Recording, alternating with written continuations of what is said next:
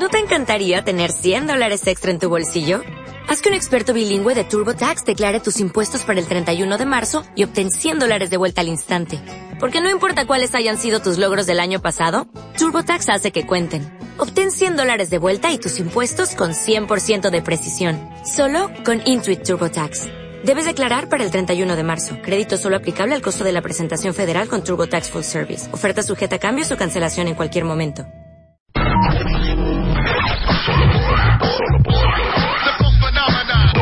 Radio. Solo, solo. W, W por Radio. Marta de baile en W. En W. W. W. En W. W. Marta de baile en W. Todos los días, de 10 de la mañana a 1 de la tarde. Solo por, solo por, solo por, solo por W Radio. Vamos a pasar un tono, un tema un poco menos amable, son los divertículos. Ubican su colon. Ubican que los mexicanos padecemos de harta colitis, gastritis, reflujo, estómagos inflamados. Ayúdame con la lista, Jorge. Hernas, hiatales. Hernas. ¿Qué más? Hemorroides, ya dijiste. Hem- hemorroides, este, Colitis, gastritis. acidez, Acidez. agruras. Reflujo. Pues a todo esto le añadimos otra alegría, que son los divertículos. Divertículos. Muy bonito. Hay dos opciones, diverticulosis o diverticulitis. Así es. Bienvenido. Jorge Santín, se los presento. Es el doctor Santín, médico cirujano, especialista en cirugía general y la subespecialidad es en coloproctología, cirugía laparoposcópica de colon y recto. ¿Se acuerdan quién nos vino a hablar de las hemorroides? Bueno, pues es él. Sí. Bienvenido, Del cáncer de Jorge, de colon. regreso. Hola Marta, ¿cómo estás? Mucho gusto estar aquí Me contigo. encanta que estés aquí. Arráncate, hijo. La enfermedad diverticular, como bien dijiste hace ratito, los divertículos, que es como la mayoría de la gente lo conoce, divertículos tiene dos presentaciones. Puede ser diverticulosis, que tienes los divertículos y no tienes, digamos, manifestaciones clínicas importantes, y la otra que es diverticulitis. El término itis viene del latín que es eh, inflamación. Quiere decir que esos divertículos están inflamados y entonces están enfermos. La, la definición de los divertículos quiere decir que el colon, bueno, los, tenemos el No, tubo digestivo. toda la anatomía. Sí, Sí, va, ¿y qué es un empecemos mejor, consistencia? Ah, tenemos ¿Cómo una es? cosa que se llama estómago. Exacto. Mira, tenemos una cosa que se llama boca Ajá. y otra cosa que se llama ano. Empieza en la boca y termina en el ano. Claro. Ese es el tubo digestivo. Entonces, el tubo digestivo pasa a la boca. La otra vez escuché a Fermín que vino a hablar Sí. también lo que, que De la decía de la deglución, exactamente. Eh, pasa este, la boca, pasa la faringe, después pasa el esófago, pasa por el tórax y llega a la bolsa que es el estómago. Del estómago empieza el intestino delgado, se divide en tres, duodeno, yeyuno e ilion, y después empieza el colon. Empieza el colon el No, espérate, cie- me quedé en el estómago. en el estómago. En el estómago. Yo en el estómago arranca el intestino delgado, El intestino delgado. Que se divide en tres. En tres. El duodeno, que es que ¿cuál es parte? la primera porción, que es, digamos, son casi casi 12 dedos, y es donde se conecta el hígado, el 12 páncreas. dedos, 12 dedos que serán como 15 Sí, centímetros o de duodeno. Exactamente. Que es la primera parte del intestino. Del intestino delgado. Ok. Después del duodeno, Viene el yeyuno. Después del yeyuno viene el ilion. Ahí cae la comida, tú masticas la comida y la pasas como que, bueno, desecha, llega al estómago y el estómago con todos los ácidos destruye la comida. Y entonces pasa al intestino ya casi completamente líquida. Y en el intestino delgado se encarga de ¿qué es absorber. líquida? ¿Líquida papilla Gerber? Ah. ¿Líquida agua? Exacto, exactamente. Papilla. Así es, tal Papilla. cual. Esa, ese, ese es el bolo alimenticio. Entonces pasa completamente líquido y el intestino delgado se encarga de quitar, por ejemplo, la grasa, la proteína, el azúcar, el, bueno, los carbohidratos y entonces lo absorbe y es todo lo que tu cuerpo usa para usarla, bueno, para la energía, para estar vivos. Y después del intestino delgado eh, pasa al colon. Y el colon ya tiene una anatomía, si tú lo ves en vivo, Colon, intestino grueso. es intestino grueso. Entonces, ¿por qué? Porque es más grueso y porque tiene mucho más capacidad. ¿Cuánto mide de largo el intestino delgado? Aproximadamente entre 6 y 7 metros, más o menos. ¿Eh? Que eso no entiendo. Sí, ¿cómo Está todo doblado, está todo doblado. Son 6, 7 metros. O sea, yo saco mi intestino de aquí y llega pues más allá por donde está Willy lo no más. Más del lobby. esa maceta del lobby. O sea, vean dónde están, volteen a ver para enfrente, imagínense 6, 7 metros. Aproximadamente. No, hombre, para saltar la cuerda. Ahora, hay una cosa más impresionante. Todo el intestino tiene unas cosas que se llaman vellosidades. El colon, el intestino delgado, eh, el estómago, todas esas tienen vellosidades. Esas vellosidades son como arrugas que van todas dobladas. Por dentro. Si tú extiendes todo el territorio de absorción que tienes, a lo mejor ya lo han oído alguna vez, es como si estuvieras una cancha de tenis de absorción, o sea, el, el tamaño de una cancha de tenis para absorber todo eso, pero está todo doblado y está todo, las velocidades están todas dobladas, son microscópicas. O sea, si le diéramos una planchadita, lo hacemos una cancha, de, tenis. aproximadamente. Qué impresionante. Es impresionante. 6, 7 metros de intestino delgado y de intestino grueso un metro diagonal y medio, colon. Un metro y medio, un metro y medio. 60. Ok. Aproxima. Llega, ese alimento llega completamente líquido al colon. Entonces el colon lo dividimos en, segmentos y lo dividimos en derecho y izquierdo. ¿Por qué? Porque el derecho es donde llega toda la materia, bueno, o el contenido intestinal líquido, y el colon se encarga de absorber, él, ya no va a absorber nutrientes como el intestino delgado, el colon va a absorber pura agua. Y entonces a toda esa materia que llega toda mezclada, pero es más que nada es líquido, la papilla, etcétera, le absorbe todo el agua y se queda lo que ya no necesitamos, que la mayoría de las veces la fibra, que no la podemos absorber los seres humanos, los animales sí, pero nosotros no. Mejor conocido como poo. Exactamente. Se queda ahí seco. La materia fecal. Entonces, el poo, antes de ser poo... Es líquido. Tiene agua. Es líquido, tiene muchísima agua. Pero entonces, espérate un segundo. Cuando tenemos una diarrea del infierno, ¿es porque el colon no absorbió esa agua? Exactamente, porque se ah. afectan las células del colon porque están infectadas o porque están inflamadas. No hicieron su chamba. Y no hacen su chamba. y entonces, todo el agua. Exactamente. Aparte de que el, cuerpo dice, oye, me está lastimando algo porque algo que comiste está mal, aumenta el peristaltismo. El peristaltismo es, digamos, como que la fuerza, las contracciones, las contracciones del intestino para que avance ese líquido y esa materia fecal. Sí, eso pues, está vieron chulitos? Qué interesante. Pero espérate, ¿por qué cuando te caes, sí, claro, algo mal o comes mucho? Por ejemplo, unos tacos de barbacoa. Ricos. ¿Qué provoca el dolor? ¿Por qué duele? ¿Qué pasa ahí adentro? ¿Por qué sientes el retortijón, maldito. Así. El retortijón es eso que eh, las contracciones aumentan mucho para pasar esa, digamos, ese alimento que, que ingeriste y está infectado y está inflamando tu intestino. Entonces, el retortijón es que vamos a sacar esto rápido y luego se inflama demasiado, tienes mucho líquido también, ¿por qué? Porque como no se está absorbiendo, se está acumulando, se empieza a inflamar, a inflamar y el músculo se cansa, es como si corrieras mucho, el intestino tiene músculo, tiene varias capas, una capa de músculo longitudinal, una capa de músculo circular, entonces se cansa y entonces como que deja de contraer o contrae muy fuerte. Y vienen náuseas también porque estás teniendo algo que le está produciendo daño a tu cuerpo. Y entonces lo vomito, lo saco, no quiero más, eh, lo tengo que eliminar por abajo, por arriba. Sí, claro. Ok, pero entonces, cuando tienes un retortijón, porque aparte hay dos tipos. El que es como retortijón a nivel estómago. Sí. Ajá. Que sientes como ahora sí que el torzón. Sí, el ese es el que tú y, y hay otra cosa muy chistosa que estaría muy bueno que explicaras, George. Cuando estás muy mal del estómago y estás yendo al baño, esos, esas idas al baño que hasta empiezas a sudar, esos escalofríos, o te sientes muy mal y que es como una cosa involuntaria, como una contracción involuntaria de... Ajá. Y se te pasa y luego... ¿Ya sabes? Ajá, ajá. ¿Ya sabes de qué te estoy hablando? ¿Qué es eso? Bueno, son muchos síntomas. Deja de reírte, Diana. Lo has vivido, a, no, no la idiota. A, todos nos pasa. A todos. A todos nos ha pasado. De... Ay, no, es que me siento... Ajá. ¿No?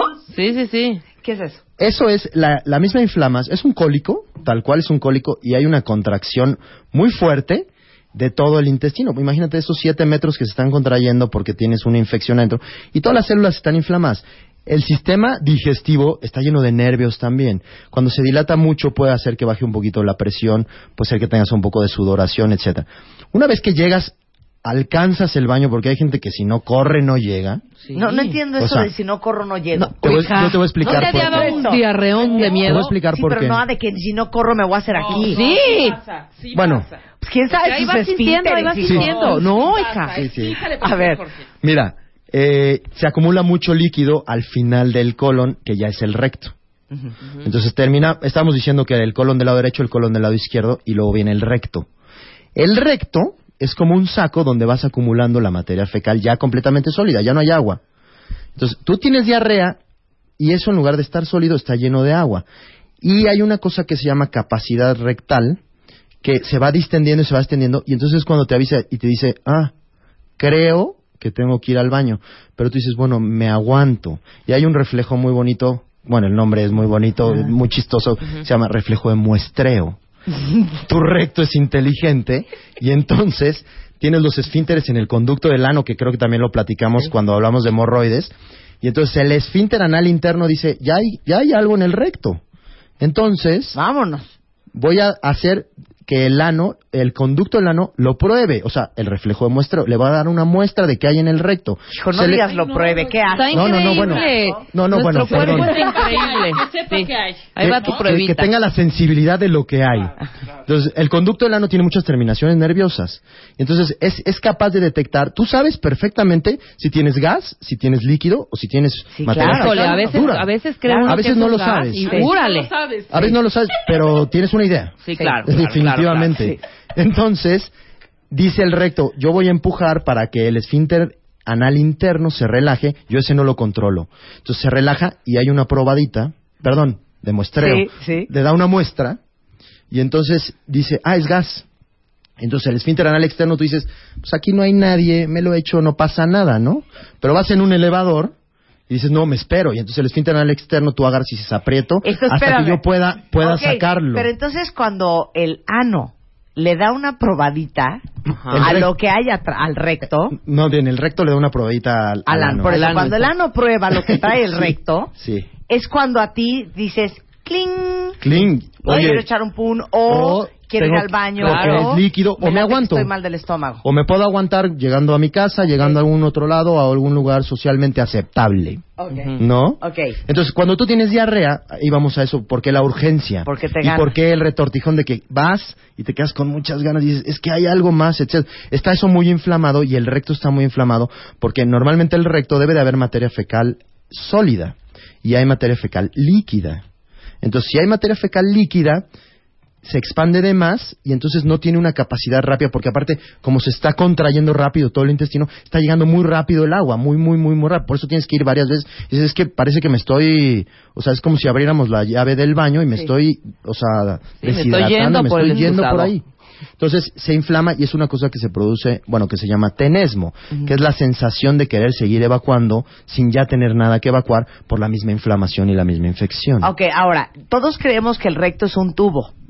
Entonces, como que es difícil de entender cómo el popó que hiciste, dónde estaba alojado.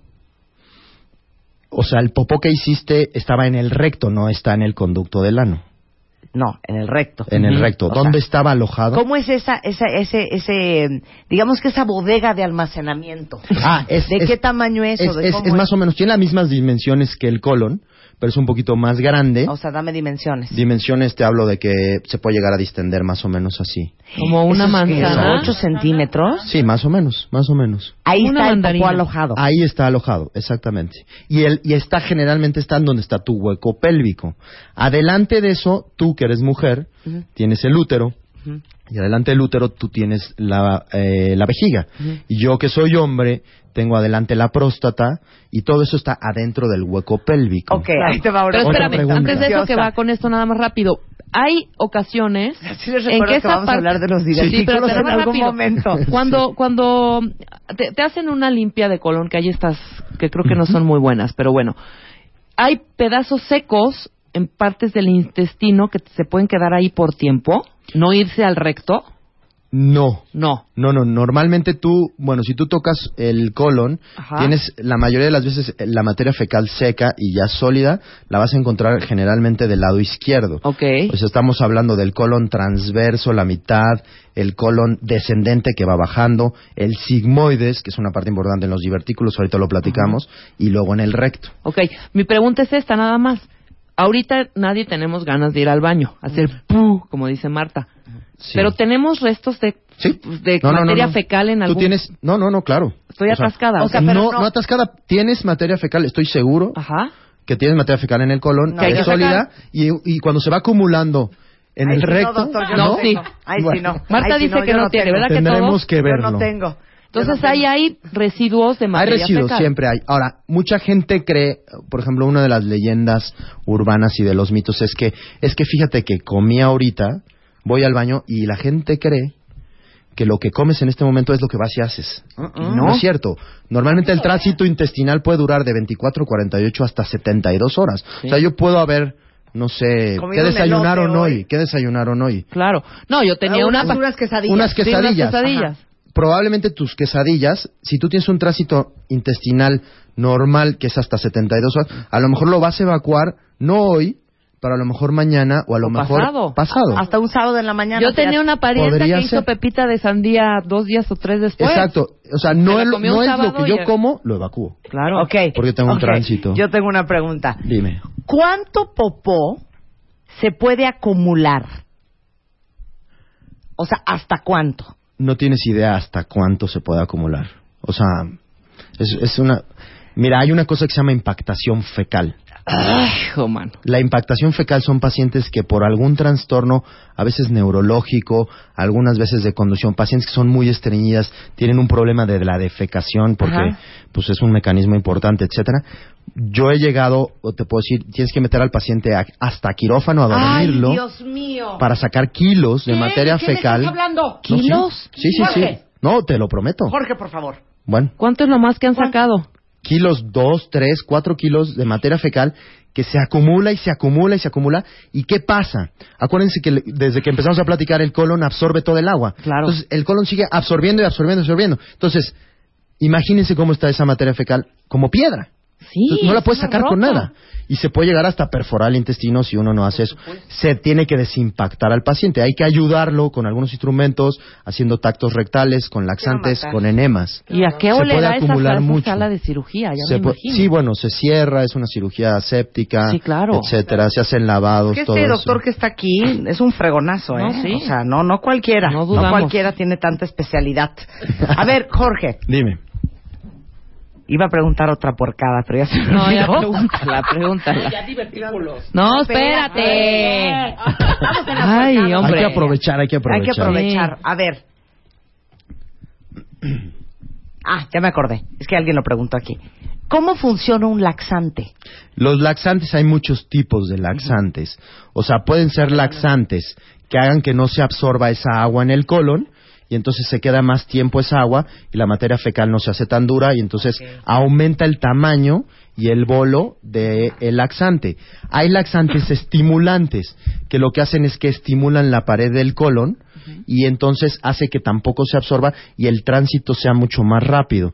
Hay laxantes, por ejemplo, lubricantes, que lo que hacen es que lubrican la materia fecal para que pueda evacuar. Hay bastantes tipos de laxantes. Lo ideal, el laxante por preferencia es la fibra, pero si no tomamos agua, la fibra hace un efecto contrario a lo que estamos deseando y entonces hace que haya mucho más estreñimiento. Tiene que ir mezclado con eh, con el agua, definitivamente. Y no es bueno el abuso de los laxantes porque crea memoria el intestino y entonces deja de funcionar sin laxantes. ¿Puedo hacerles una confesión? No, es que Ándale. yo no sé si alguien más lo hizo. Yo creo que sí, no creo que he sido la única. Pero me acuerdo muy de chavita, Jorge.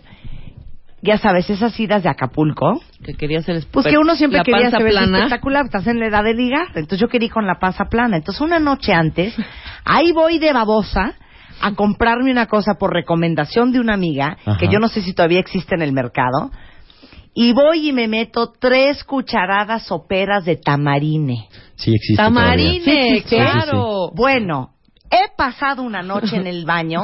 Terrible. Bueno, sudaba, temblaba, me daban escalofríos, tenía náuseas, retortijón. Yo dije, voy a tener un bebé. Una cosa espantosa. Sí, espantoso. Pero eso sí, no saben cómo me veían acá. Ay, me imagino, me imagino.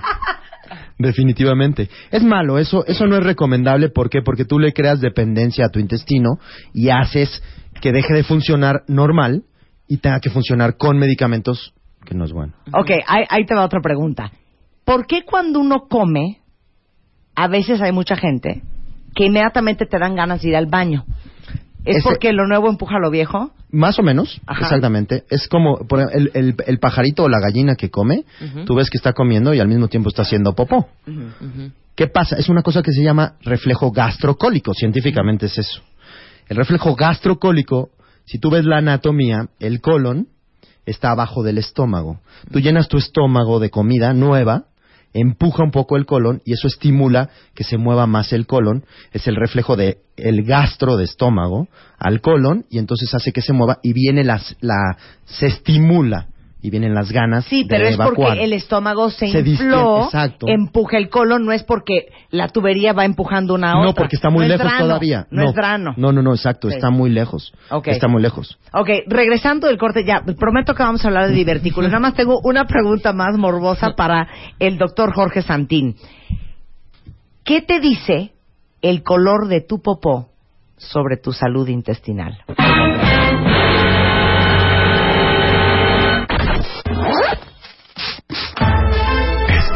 Listos. ¿Y tú? Ya regresamos. Marta de Baile en W. Son las 12.30 de la tarde en W Radio. El doctor Jorge Santín Rivero, médico cirujano, especialista en cirugía general y tiene una subespecialidad en coloproctología, cirugía laparoposcópica de colon y recto del Hospital ABC de Observatorio está con nosotros y vamos a hablar en algún momento cercano de los divertículos. Pero antes nada más vamos a acabar con la parte morbosa del popó, la popó, la evacuación.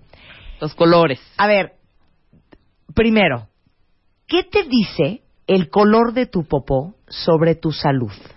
El, el color eh, de la evacuación o de popó, no me gusta decir popó. Ajá, ¿cómo decimos? Yo le digo normalmente evacuación porque una vez escuché a ¿Qué un, evacuación a maestro, un médico que un día oyó a un médico que le decía, ya hizo pipí al paciente, entonces eh, dijo, has estudiado tanto que mejor dile orina o, o dile evacuación, ¿no? Entonces yo estoy más acostumbrado a Oh, decir a evacuación. Ok, la evacuación, por ejemplo, si es Pero eh, si es, o sea, lo normal Es eh, café. Es, café, es café. Puede ser un poco más oscura, un poco más clara y depende mucho de lo que comas.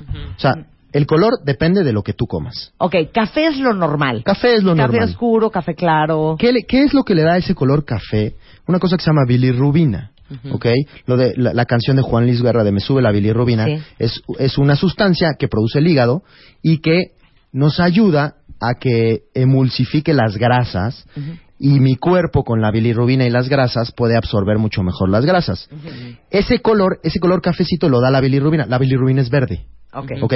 Ok, ahora, si es una popó grisesona, medio a barro, medio a, ¿no? Pálida. como pálida, como tirando a blanco un poco. Hay pacientes que nos dicen, es que es muy clara, es café muy claro, es café blanco. Eh, eh, eso indica que hay un problema en esa bilirrubina, puede ser un problema en el hígado y que no está, no está pasando directamente esa bilirrubina al intestino por muchas causas. Entonces puede ser problemas en el hígado. Exactamente. Cuando a mí un paciente me dice estoy evacuando así y aparte está a lo mejor amarillo, la bilirrubina está quedando en la piel y no está eliminando. O puede ser también un tema de pancreatitis, Exacto. hepatitis. hepatitis, cirrosis. vesícula o pancreatitis. Aguas con el cirrosis, color de su así. po. Así es. Ok, popó negra o un, un rojo triste. Negra, la popó negra es melena, clínicamente es sangrado de tubo digestivo alto. O sea, el sangrado viene del esófago, viene del estómago o probablemente pueda venir del intestino delgado. Algo está pasando. Pero es de arriba. que está sangrando el paciente y esa sangre, pues el intestino la digiere porque el intestino tiene la función de digerir todo lo que pasa por ahí y entonces hace popó oscuro, muy oscuro y huele, es muy, muy, este, eh, aparente el olor. ¿Qué tal? Muy, Impregna. muy, yo te voy a dar una término profesional. Dime. Muy pestilente. Pestilente. Muy pestilente, exactamente. Ahora, puede ser también por algún medicamento. Por ejemplo, el Pepto-Bismol Sí, te hace puede ser. negro. El Pepto-Bismol tiene una cosa que se llama salicilato de bismuto y el bismuto hace que uno tenga evacuaciones negras. Y algunas vitaminas. Alimentos. Alimentos. El betabel, eh, la moronga, la morcilla. Ya hablamos de Eh, los Es Es sustos que con ¿quién el betabel. moronga y morcilla? No, pero betabel sí, de o sea, tú gordos. te comes betabel y a mí unos sustos de... ¡Ah! Espinacas. ¿Crees que es sangre? Espinacas también. Espinacas también. Las Ok. espinacas. Hábleme un poco, doctor Santín, de esa popó que da un tono verde. Verde esmeralda, verde bosque, verde bandera. Exactamente, ese color, muy bien descrito por la casi doctora Marta de baile.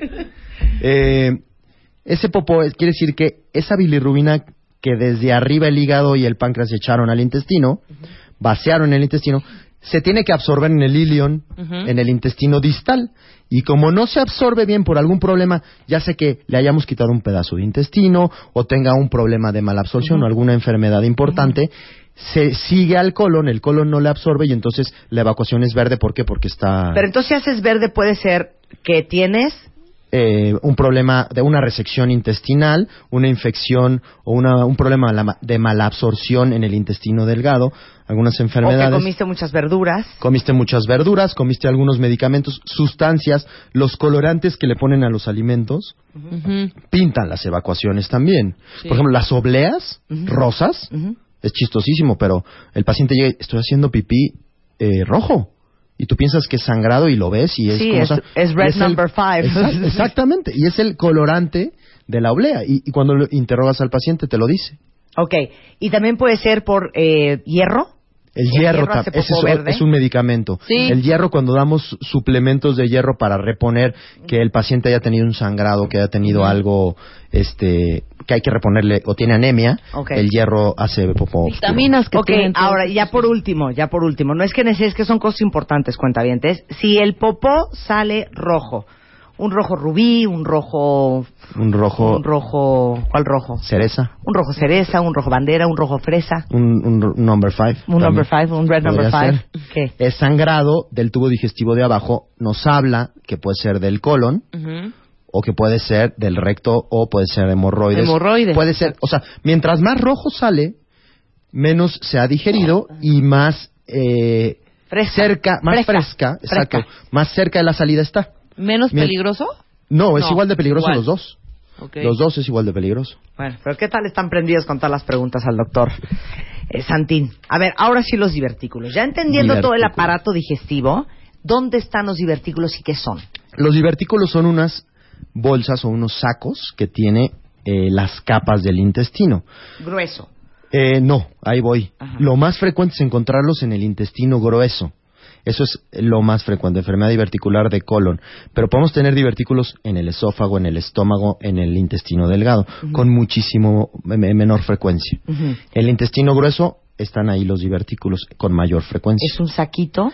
Es un- yo les voy, siempre le pongo un ejemplo a mis pacientes para que lo entiendan más fácil.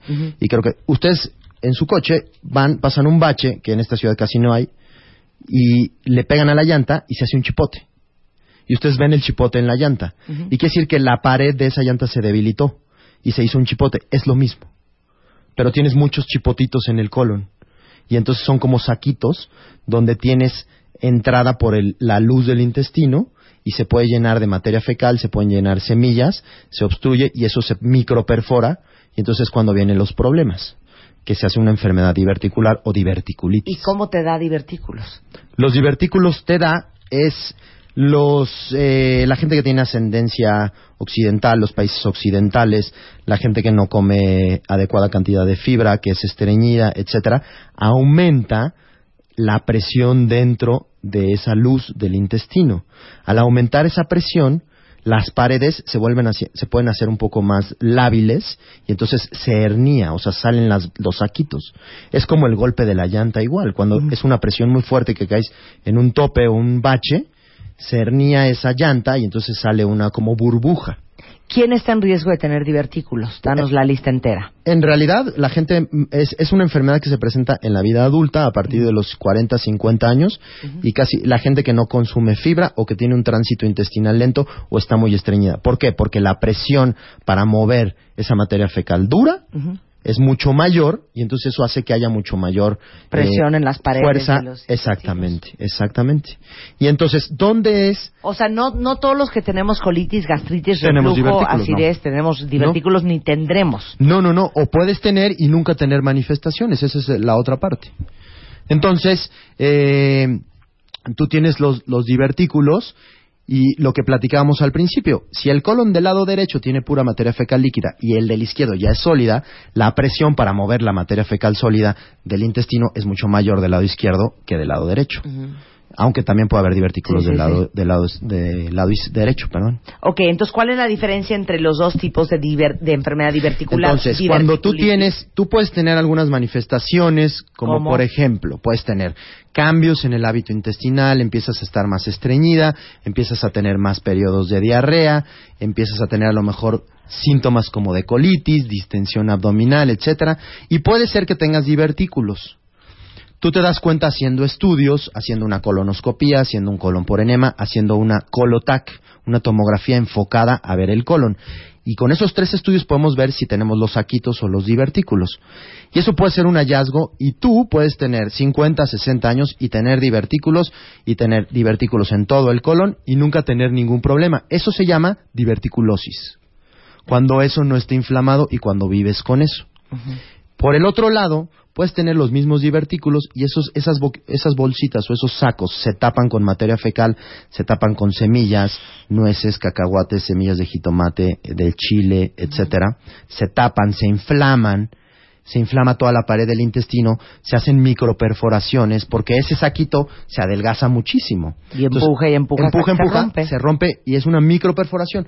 Si esa microperforación avanza, se puede hacer una perforación mayor. Si eso avanza, se puede hacer un absceso porque se sale materia fecal. Si eso avanza, se hace una peritonitis y se hace un boquete en el intestino y se perfora el intestino. Y es cuando hablamos ya de diverticulitis. Y hay diferentes estados. Puede estar en un estado, la mayoría de las veces agarramos al paciente en un estado eh, inicial, donde se puede dar solamente tratamiento médico, y ya los, los casos más eh, avanzados, donde ya tienen un absceso, donde tienen el intestino perforado, hay que operar porque se presenta como un abdomen agudo o un abdomen quirúrgico. Este tipo de padecimiento es como la apendicitis, igualito, pero del lado izquierdo. La apéndice es del lado derecho, Claro. del abdomen. ¿Por qué? Porque el, el sigmoides, que es la zona de presentación del intestino, de los divertículos en el intestino grueso, está del lado izquierdo.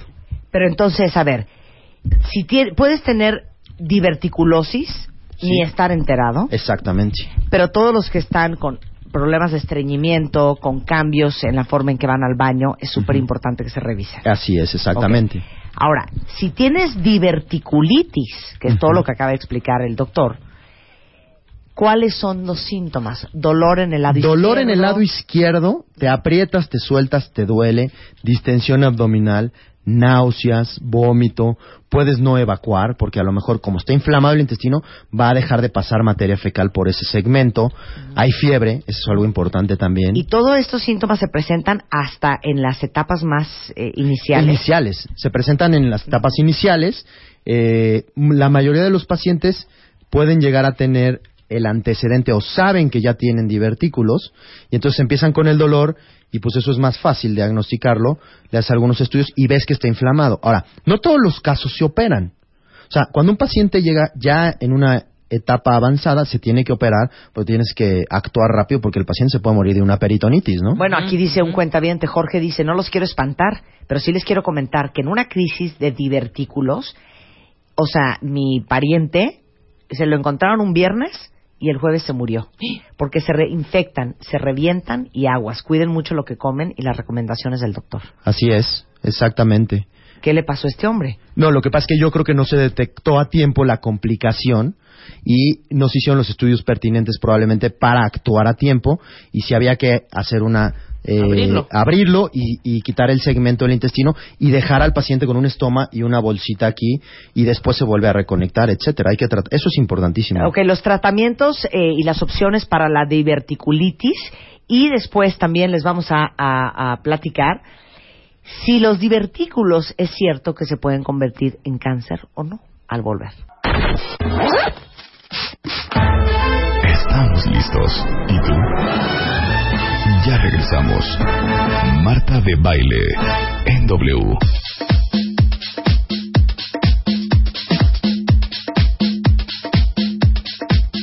12.45 de la tarde en W Radio. Estamos hablando con el doctor Jorge Santín Rivero del Hospital ABC aquí en la Ciudad de México, que es cirujano, eh, especialista en eh, colproctología. Coloproctología. Coloproctología. Cirugía laparoposcópica. Colon, recto, estómago. Esófago. Esófago. De todo. Nos quedamos hablando de los divertículos. Sí.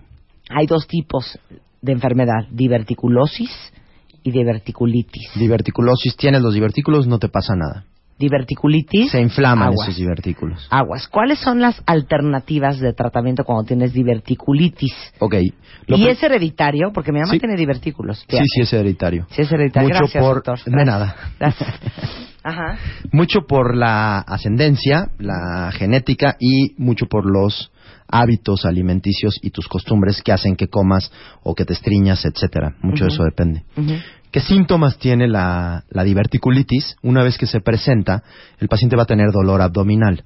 Y hay diferentes grados. Solamente puede estar inflamada la pared del intestino, puede estar microperforada, puede tener una colección, un absceso ahí localizado alrededor del intestino, puede tener una peritonitis localizada, quiere decir que la materia fecal ya se salió y ya está en la cavidad abdominal donde no debe estar, o puede tener una perforación importantísima. Dependiendo de eso vamos a hacer el tratamiento. La mayoría de las veces, si agarramos al paciente en un estadio temprano, el tratamiento de elección va a ser siempre médico. Ayuno intestinal, antibióticos porque es una infección, le damos a veces nutrición por la vena porque no puede comer el paciente, porque no se puede mover el intestino, antibióticos y tiempo, y eso es como se cura. ¿Qué pasa si ese cuadro se repite y se repite y se repite? La mayoría de las veces se vuelve más agresivo y entonces hay que actuar y hay que quitar ese segmento en algún momento, pero haciendo una cirugía electiva.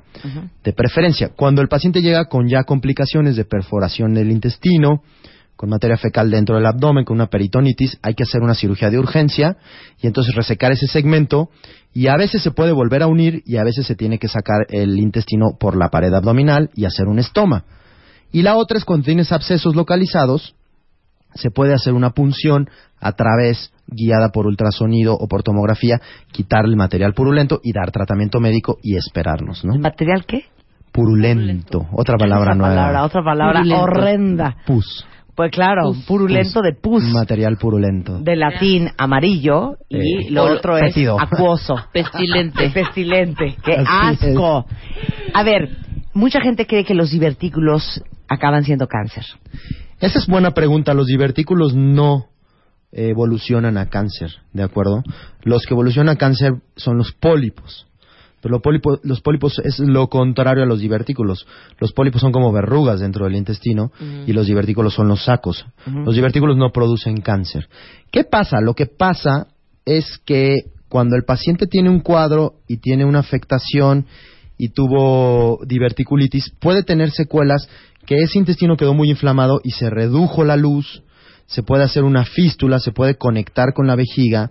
Eh, he tenido a uno que otro paciente que de repente llega y me dice, es que ahora sí que me estoy echando gases cuando orino.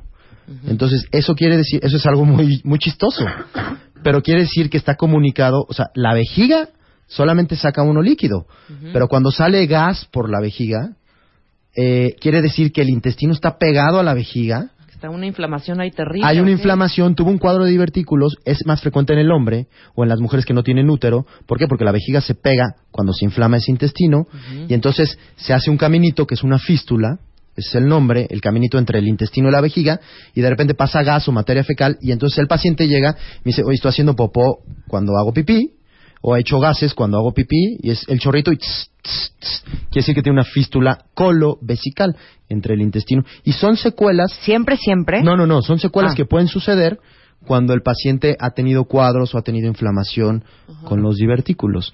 Hay veces que la mujer no tiene útero y entonces el intestino se pega a la vagina, a la cúpula vaginal, cuando se inflama por los divertículos y se hace una fístula entre el, el colon y la vagina. Y entonces la mujer saca gas por la vagina. Son como complicaciones que pueden suceder. Ok, ¿hay alguna relación entre la colitis y los divertículos? Sí, sí puede haber. Puede ser que tú tengas una colitis, se te estudia, se te hacen estudios de laboratorio, estudio de materia fecal, se te hace una colonoscopía, un colon por enema, etcétera, y encontramos que tienes divertículos y puede ser que sea la presencia de los divertículos tus síntomas de colitis. Ok.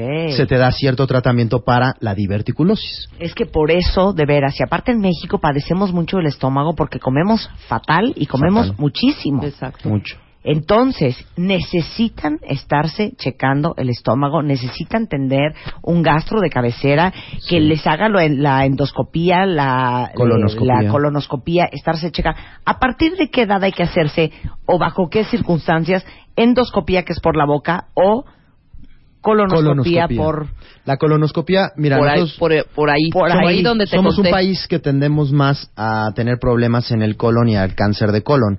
Por ejemplo, en Japón, te puedo poner un ejemplo que por la ingesta de alimentos ahumados tienen mucho más frecuencia de cáncer en el estómago.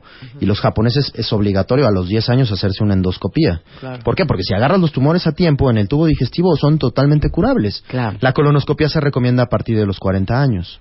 Mm. Y si tienes antecedentes heredofamiliares Claro. que te justifiquen hacer una colonoscopia antes. Bueno, hija, o sea, tú y yo que tú en tu vida te has hecho una endoscopia, hija. No. Esta padece del estómago, es la reina del río pan y del necio y de todas esas Ah, cosas.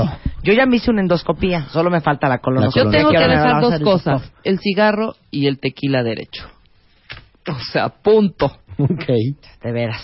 El doctor Jorge Santín, que les repito es médico cirujano, su especialidad es en cirugía general y una subespecialidad en coloproctología, cirugía laparoposcópica de colon y recto. Está en el Hospital ABC de Observatorio de Santa Fe y en el Hospital Ángeles de Interlomas. También. ¿Dónde te encontramos? Me encuentran en el teléfono 52 72 06 51 y terminación 55 y eh, mi correo electrónico es drsantin arroba me.com A ver, apunten. DR Santín. dr santin DR de doctor. dr de doctor Santín. santin arroba me.com drsantin at me.com. Eso es lo que quiso decir el doctor. así es Muchas gracias, Jorge. Un placer tenerte aquí. No tienes Twitter, ¿verdad? Se- estoy por sacarlo porque creo que tengo que Sí, atiende Sí, sí. al cuentaviente. Que te prometo que la ¿no? próxima vez que, que venga voy a ya tener vas a ya tener mi Twitter. Twitter. Es que tenemos muchísima gente que...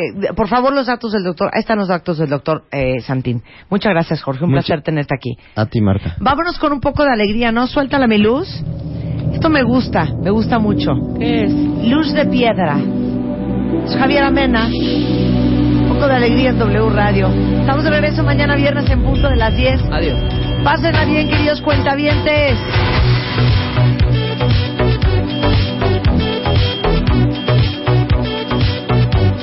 Oigan qué bonita canción.